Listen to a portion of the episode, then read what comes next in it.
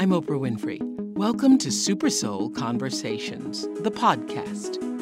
I believe that one of the most valuable gifts you can give yourself is time. Taking time to be more fully present.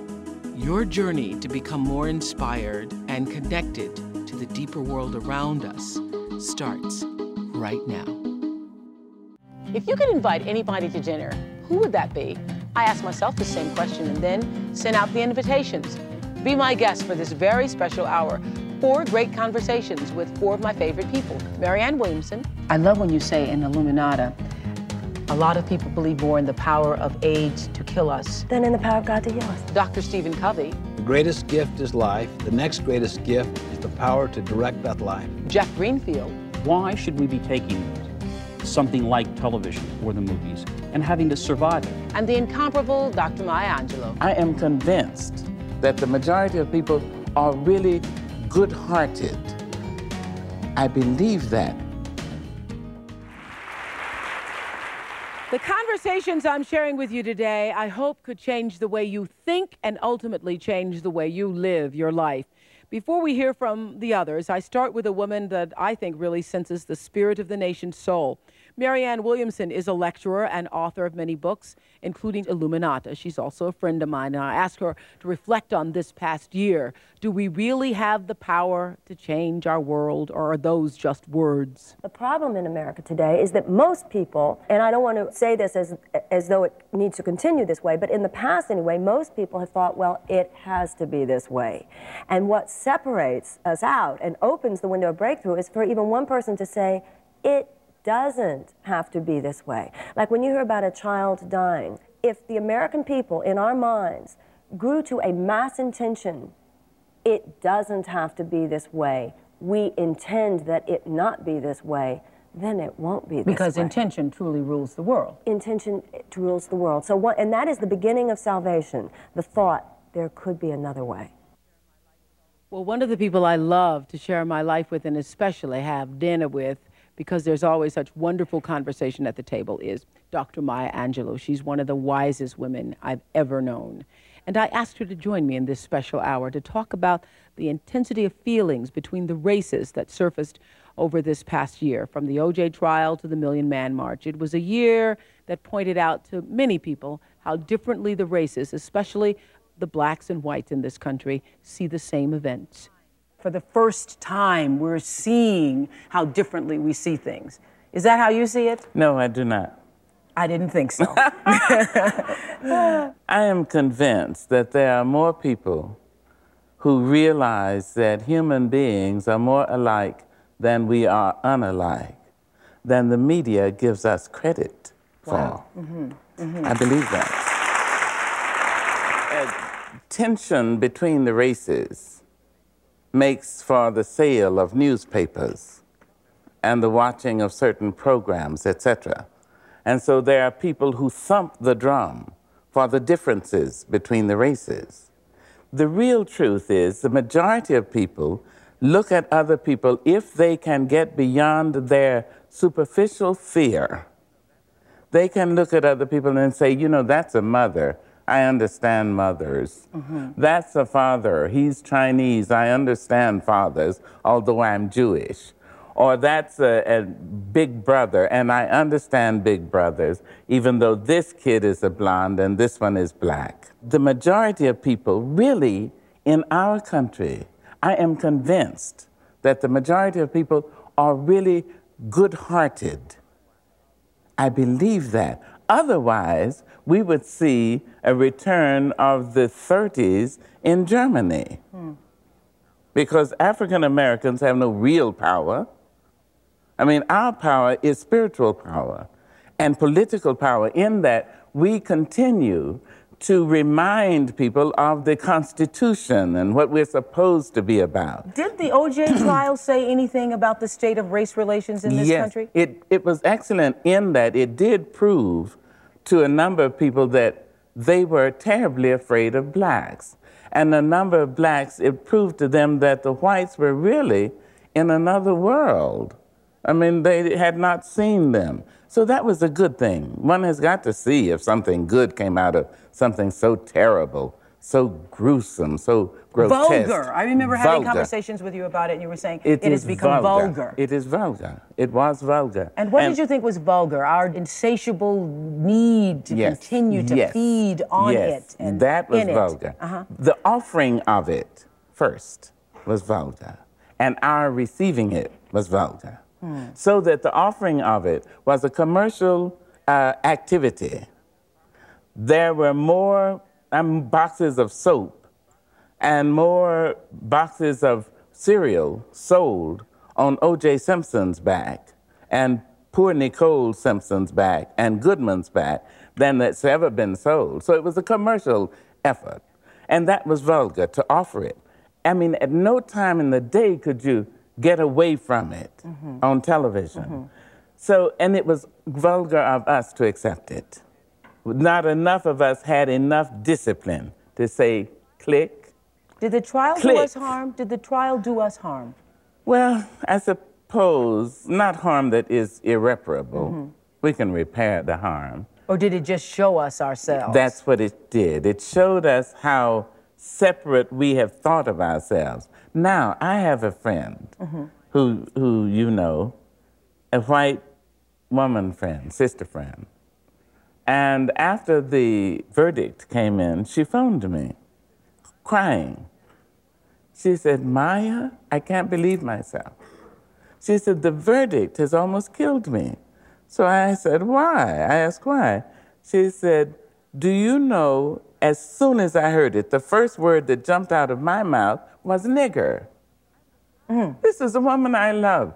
I'm the godmother of her children. We both started crying.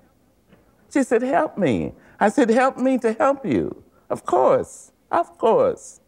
You see, people who mean to be good, mean to be honest, mean to be fair, mean to be open, hoping for justice and even mercy, when they really realize that they too are victims of racism, white and black, mm-hmm. Spanish speaking, Asian, Native American, that we are all victims of it, it shocks people. They, if they have enough courage, they will say, Listen, I don't mean to be like this. How do you explain to m- millions of people who do, yet do not understand the response from a number of black people who seem to be rejoicing in the streets? I don't understand it.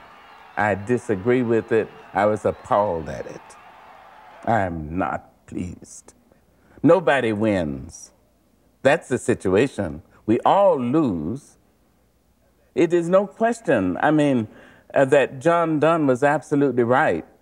And four centuries ago, when he said, Ask not for whom the bell tolls, it tolls for thee. The death of every human being diminishes me. And one has to understand that somewhere down behind the kneecap. So I don't understand the rejoicing. I don't commend the rejoicing. I understand that maybe people thought that Mr. Fuhrman was proven to be a racist. And in that, there was something to rejoice. But to rejoice just like that, I, I totally disagree. Why did you attend the Million Man March? Ah, well, I was asked. Which is always a good answer. There were No. people who call me, I told you this, that people were writing me to tell me, to tell you that you shouldn't go. And I said, she doesn't tell me how to do television. I don't tell her how to write books or run her life. That's true. That's part of our great love for each other. yes, it is. it seems to work. Yes, it's worked these years. One, I'm the mother of a black man, the grandmother of a black man, the daughter and sister and beloved and friend and niece of black men. And I thought that it was a wonderful idea that black men would come together, ensemble, and say first to themselves and secondly to black women, sorry. Sorry for the years of neglect.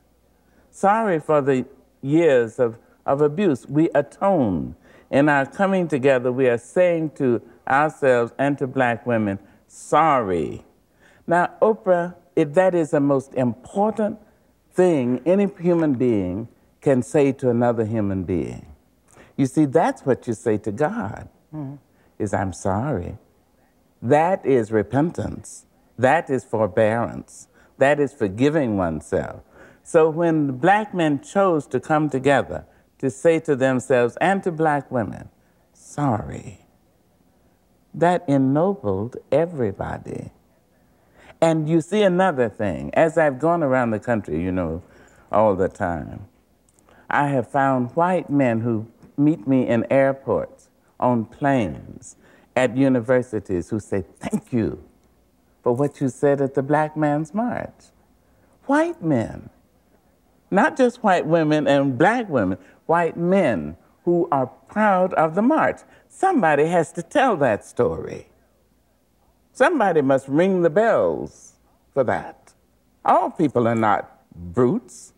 The thinkers should think. And I think we've, we've relinquished our ability to think too frequently and too profoundly to television, to the mind shapers, which really are not concerned about us, about our living our lives with some grace and style, not helping us to live with passion and compassion. The truth is, the mind shapers just want us to keep us in mean little tunnels, narrow little mean paths at their whim and for their convenience. And we've given up something which Americans must take back. We must take back our, our spirits, our land, our idea about democracy. We've got to do it. Nobody's going to give it to us. Do you think that part of the problem, I've had this discussion over the years with various people who work in, in, in social areas, who say that part of the problem of racism in this country is there has not been an apology or an acknowledgement that it even exists. And on the part of a number of white people in particular mm. in this country, there's a feeling that people think, or up until this year, thought that everything's okay and that racism doesn't exist as long as I don't use the word nigger. well, that's a good start. I mean, I would say that. but um, I'm not in, impressed, as you said some weeks ago, when somebody said, I never think of you as black. Uh, well, wait, I do want you to think of me. me I've been black. black a long time. I think what people intend by that is I see your soul, I see your spirit, is what they mean. But they have not had to articulate exactly what they mean. So they think they're passing a compliment And they say, I never think of you as black. But wait a minute now. What you really mean is you think that I am like you, which is a good thing because only equals make friends. Right. Any other relationship is out of balance. It's paternalistic, maternalistic, it's something. Mm-hmm. But equals can make friends. So I have to think of you as a human being. As you all know, Maya is one of my mentors. One night I called her. I was going through some trauma. She says, What is it, baby? Oh, well, yeah. And she said, Stop, wait, whatever it is, thank God first. First, you thank God because it shows that you have the faith to know that whatever it is, God will handle it. Isn't that a great lesson? Isn't that great? So I know you talk to God often. What would God have to say about this condition we're in with ourselves over the color of our skin? No. If God looks at us and it says in Spanish, uh, get in there, what's wrong with you? What's wrong? I've sent my son to this place. I've had Moses over here. I've had Buddha over here. I've had the mountain of Shintos for the, you know, I've had the rising sun over there. What's wrong with you people? I had Muhammad here, and all these teachers have taught you something about life, about trying to love it, about trying to be fair and kind and generous. So if God doesn't say anything but, mm, mm, mm, I would understand. Thank you, Maya Angelou. Thank you. Well, I have a lot of admiration for my next guest for his mind. I love smart people and great insight. Jeff Greenfield is ABC's political and media analyst and author of a novel called The People's Choice, a cautionary tale. I'm always fascinated by Jeff because he doesn't just report, he kind of digs underneath and tells us what the story means to our lives. And we talked about how the media sank in 95. Do you notice a trend toward evil winning? You know, there used to be, in, in yeah. certainly in the movies and, and television, that the good guys always won. It didn't matter. You could, didn't have to like hold your breath so hard. No, it used to be in the production code of Hollywood specifically that bad guys couldn't win. bad guys couldn't. And win. also, if you if you even hinted at committing like adultery, lightning was supposed to strike you dead. I mean, there were a Uh-huh. lot of very strict rules. What I think that's happened now, and, and here I guess I have to contradict myself, but what Mm-hmm. the heck, and think that something's changed for the worse, is that we use evil as almost a kind of pornography. That is, there's a kind of titillation and fascination about it. Mm-hmm. It's not that, that literature and great art didn't always deal with evil. You couldn't have drama without it. right. But, but the fact now that we use wretched and grotesque deaths and dismemberment, the gorier the better, and now thanks to computer animation, we can do anything to a human body on screen. And I think we do it more for the titillation of it. I also think bad writing. A lot, a lot of people in Hollywood think if, you, if you've written a bad script or you just have a lousy movie, just throw in eight more decapitations and the audience will come see it. The feeding of that does bother me, yes. Don't you think we should be ashamed of ourselves? Uh, well, I think, the, I think the loss of shame is one of the reasons all this happens. It's not that I think the government should come in and tell us what we should see and shouldn't see. That's always a bad idea. But yeah, I, more than that, I think the people who produce the garbage, the people who sponsor the garbage, the station executives on television who put some of this garbage on the air should, in fact, I, I think I've, I've written it. I don't think I know I've written You've it. written, yes. I have this fantasy where some very important person in Hollywood gets a phone call, a really big shot from the White House. And they say, you know, you're on our list for the president's state dinner Uh-huh. next week, but we just took a look at that talk show that you produce or that movie, and, and it's really disgusting, and the president really doesn't want you in the White House. That And, is a uh, fantasy. it well, uh, or somebody calls up and says, you know, you've given a lot of money to this charity, and we were going to name you Humanitarian of the Year because we know that's important to you. But we've looked at the product that your that your studio has put out over the last year, and frankly, it's so inconsistent with what we think is is good stuff that we just can't do it, and we'll just have to find our money elsewhere. I know it's a fantasy, Right. but I'm entitled. And isn't it the reason why it is such a fantasy is because what happens as the producers and the, the sponsors and the people who create a lot of the, the violence and negativity in media, that you are really kind of rewarded for it. Absolutely, you're rewarded financially. Correct. And what else happens is, and this So how a- do we change that? That people don't get rewarded financially? Isn't that the people who watch? Isn't that their responsibility? Uh, look, there's no question that there is an awful lot of responsibility that has to be put right smack out there. Not the least of which is the responsibility for hypocrisy. We take surveys and people say, well, we want to see more high quality drama and documentaries on television. Right. Yeah. That's People- what y'all say Right. People also say, yeah, yeah. that's right. People also say they read Playboy for the interviews. Do you think if something doesn't happen, if, the, if, if it isn't changed or somehow stopped, that in two years the executives will be doing hardcore porn? They probably Because our sense of shame seems to me that our ability to accept the most crude and violent and discouraging kind of information, we become more and more tolerant of that. the optimist in me says if enough people start saying, look, this is a serious dilemma, it's not that I think the country will fall apart. This is a very strong country. People have good, good morals, basically. They, are, they, they mean well. We can survive. But the question is, why should we be taking something like television or the movies and having to survive it? It ought to be, there ought to be a lot more stuff that nurtures. I also think you can get big audiences nurturing. You can be funny and nurture. You can even do smart, sexy shows and nurture. You know, the, the good sitcoms, the ones that I like the best, they, they make a fortune for the people. They're written with intelligence, they're written mm-hmm. with wit, mm-hmm. they can talk about interesting issues. They're not Ozzie and Harriet in terms of how they regard sexual mm-hmm. relations, but they're not smarmy. They're not exploiting, if I can turn to what I consider the, the really toxic daytime quote talk show mm-hmm. stuff. They don't exploit the grief and pain of people for the titillation of audiences who are the kind of people who stand under ledges and root for people to jump, which is Yeah. the, that's the worst of that stuff. They don't do those things. And then people talk about their constitutional rights to say it. And, and yeah, you made an interesting comment about when, when they were writing the Constitution and talking about freedom of speech, nobody, first of all, could ever predict what talk shows would be. But beyond that, That argument is the phoniest argument of them all. Nobody is saying to these talk show hosts, you don't have a constitutional right to do it. The question is, what in God's name are you doing doing it? You know, that's the point. You ever thought about who you would love to invite to dinner for a great meal and some conversation?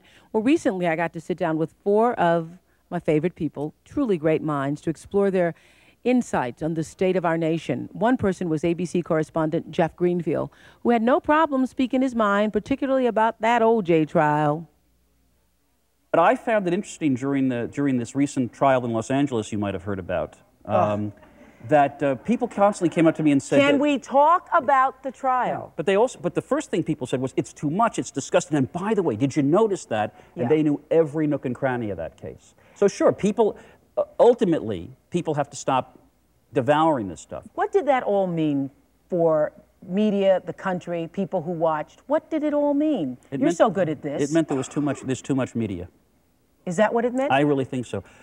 Look, this kind of trial would have been big news in 1895, in 1925. It was. The Lindbergh baby kidnap case mm-hmm, riveted mm-hmm, the world. Mm-hmm, the difference is that with most stories, there's a separation. In other words, Nightline doesn't really care much about Heather Locklear. And hard copy hasn't devoted a lot of time to the NAFTA or balanced budget debates. Correct. With this case, everybody wanted a piece of it. And since there is now massive media coverage of everything, there are dozens of cable channels. I don't know how many newspapers ranging from the New York Times to the, to the National Slob.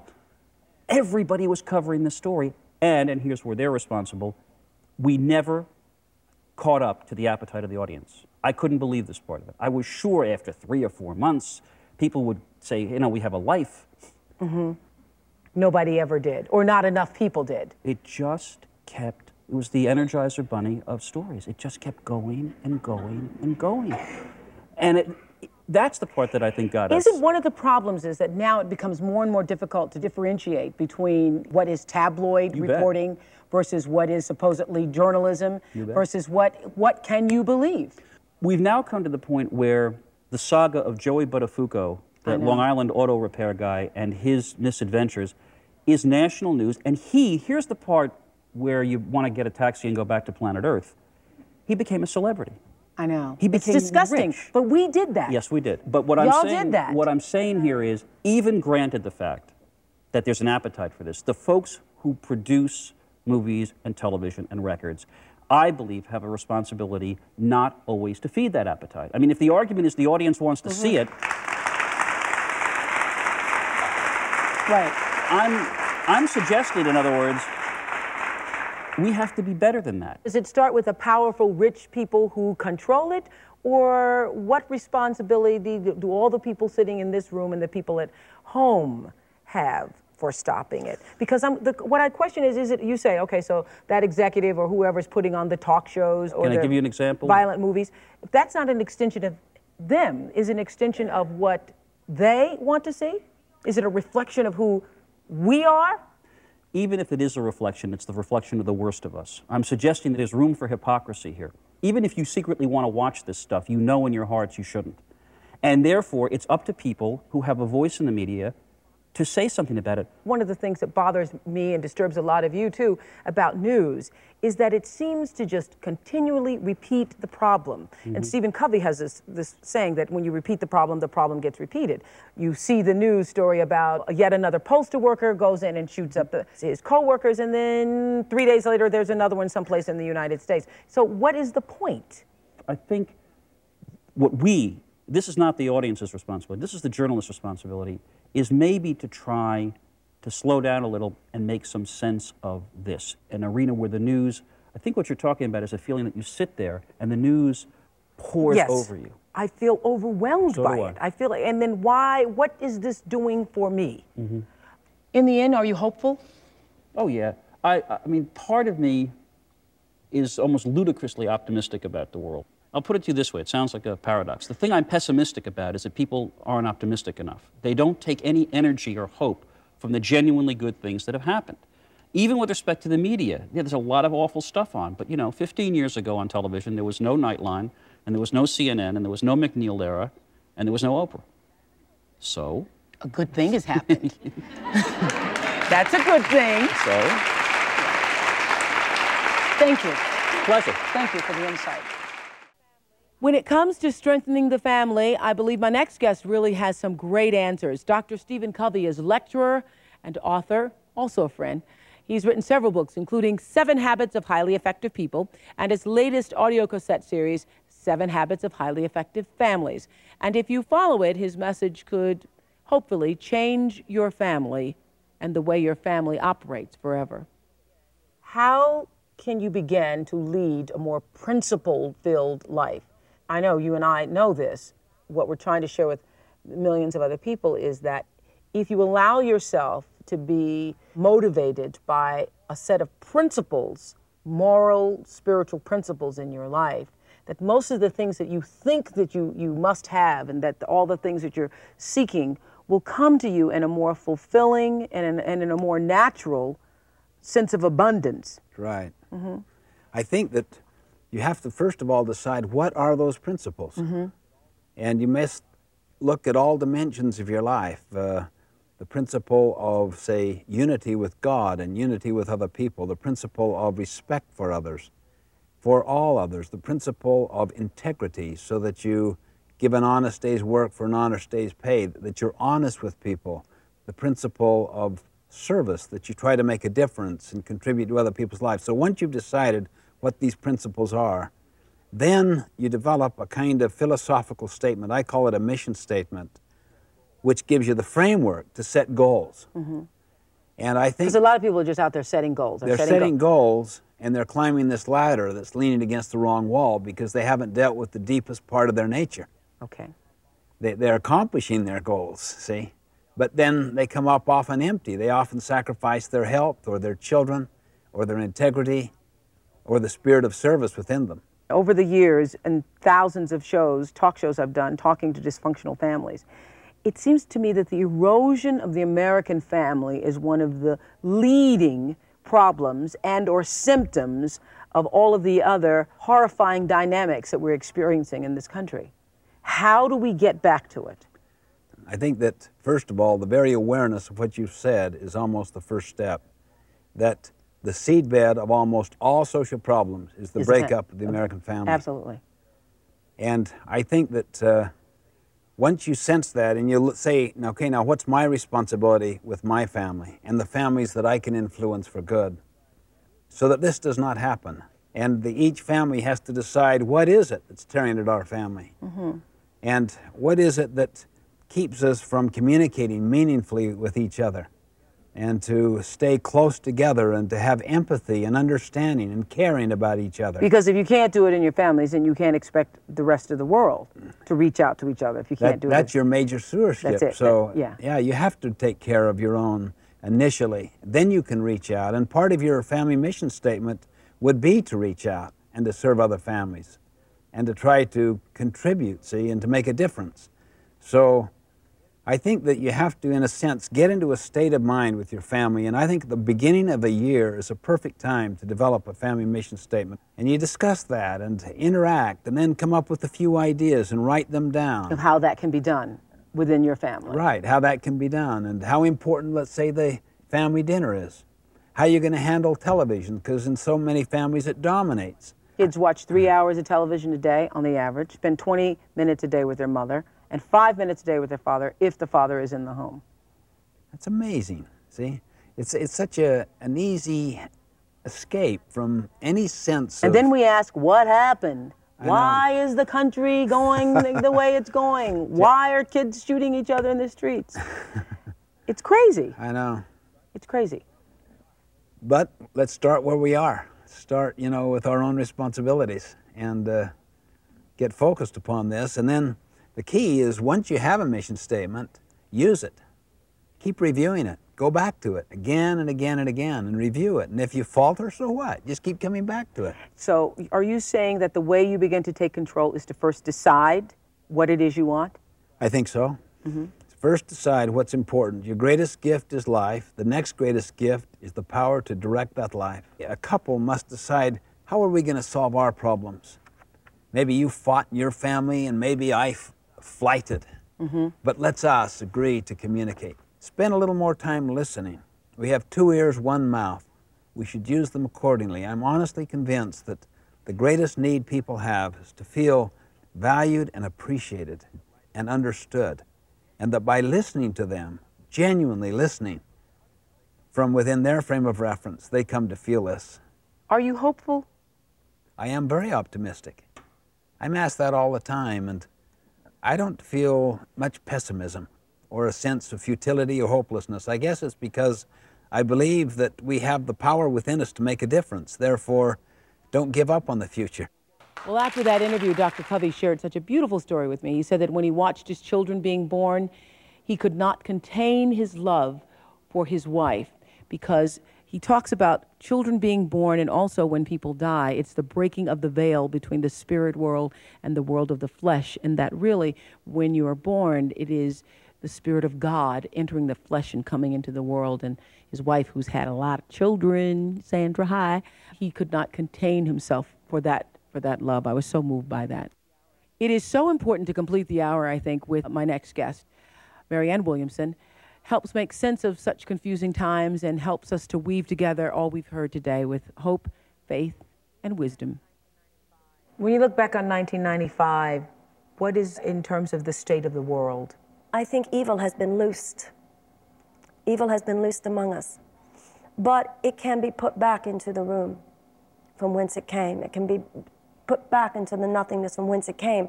We live in a country, for instance, where AIDS, cancer, violence, criminality, drug addiction, they all say to the human being, We're here now, so you leave. You die because we're here.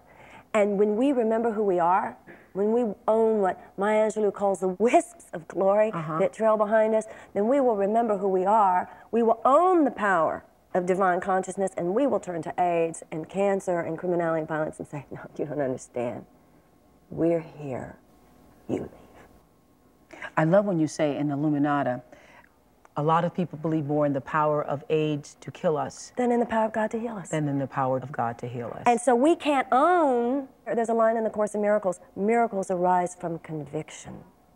It takes the power, Maya Angelou also talks about the power of words. We don't yet own the power to say those words, you go.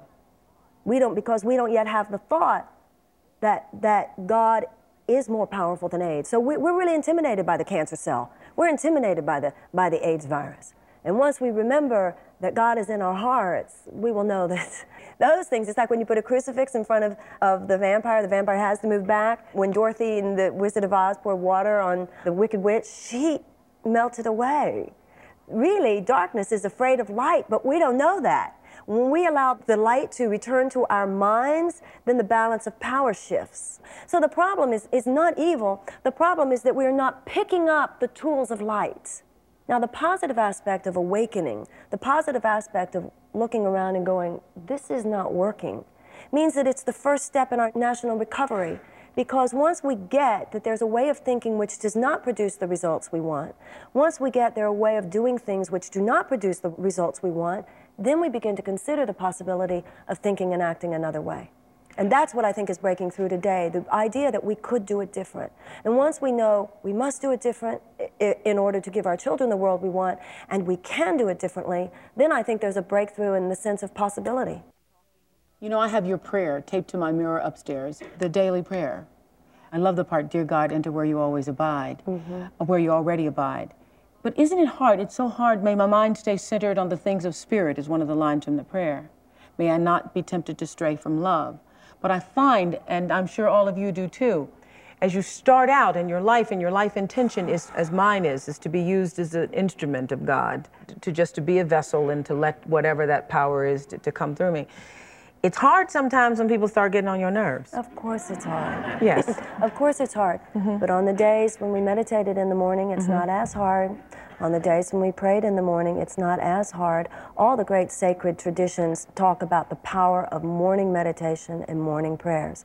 Because if, if the mind is is, is delivered into the hands of God in the morning. Mm-hmm. There's a power of spirit and grace to dominate our thought forms throughout the day. So I think we have to support each other in practice. Yeah, it's hard to keep your body in shape. It's hard to, to, to keep all the stuff that we want to and happen, I do what you say in Illuminata. I do before I even take the first sip of caffeine in the morning mm-hmm. and before I hit the track, I have my moments with God. Mm-hmm. before that, before all that other stuff, I allow all that other stuff to It's enter. like physical exercise, spiritual exercise. If you do it, it works. And if you don't do it, it can't work. Are you hopeful, Marianne? I'm extremely hopeful. First of all, I think hope itself is a moral imperative. Being cynical is just an excuse for not helping. Mm-hmm. Hope itself is a, is a way that you hold a, a context of, of faith. If you had to, I asked what your wish for what people could really get. And I know you cross the country and even the world now, trying to spread the message, letting people understand that we are trailing wisps of glory, number one, but that we are God in the flesh, that God is in us, around us, above us, and through us, as Paul said. What would be your desire, your ut- utmost desire for people to get? That if we all pray together enough, deeply, the problems of our world will disappear. I don't know if you know this, all across the country, people are saying Mandela said this. Yeah, that quote from Return from the to Love. Return to Love, where you talk about our deepest fear is our own glory. Yeah, our deepest fear is not that we are inadequate. Our deepest fear is that we're powerful beyond measure through the grace of God. That's what we hide from. We don't hide from our darkness. We hide from our light. We're hiding from our own light when we think only government spending can heal AIDS or only that science can heal AIDS. We're hiding from our own light every time we think, well, if only we get the right politician, he can fix the country. Because if we weren't hiding from our own light, we would all say, in the name of God. In the name of God, whatever is stalking our children, in the name of God, you be gone. In the name of God, we place a mystical shield of protection around our children. In the name of God, we say to drug, all drug addiction, get out of the hearts and souls of our children. In the name of God, I tell you, be gone to the nothingness from whence you came. In the name of God, you get out of our neighborhoods. In the name of God, you get out of our streets. In the name of God, you get away from our children. In the name of God, you get away from our beloveds, from our husbands, from our wives, from our brothers, from our sisters. In the name of God, you go. And darkness, when it is told in the name of God to be gone, has to go. That's the universal principle. AIDS doesn't have to go just because science tells it to go, but it has to go when God tells it to go. And God talks through people until that reconnection is made where we say, in His name. If we just say it, it doesn't have to go. And if God just says it, but without a human mouthpiece, it doesn't have to go.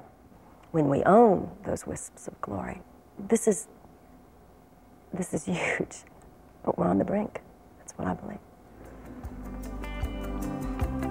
No words.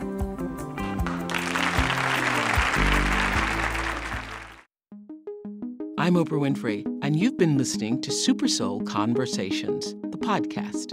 You can follow Super Soul on Instagram, Twitter, and Facebook. If you haven't yet, go to Apple Podcasts and subscribe, rate, and review this podcast. Join me next week for another Super Soul Conversation. Thank you for listening.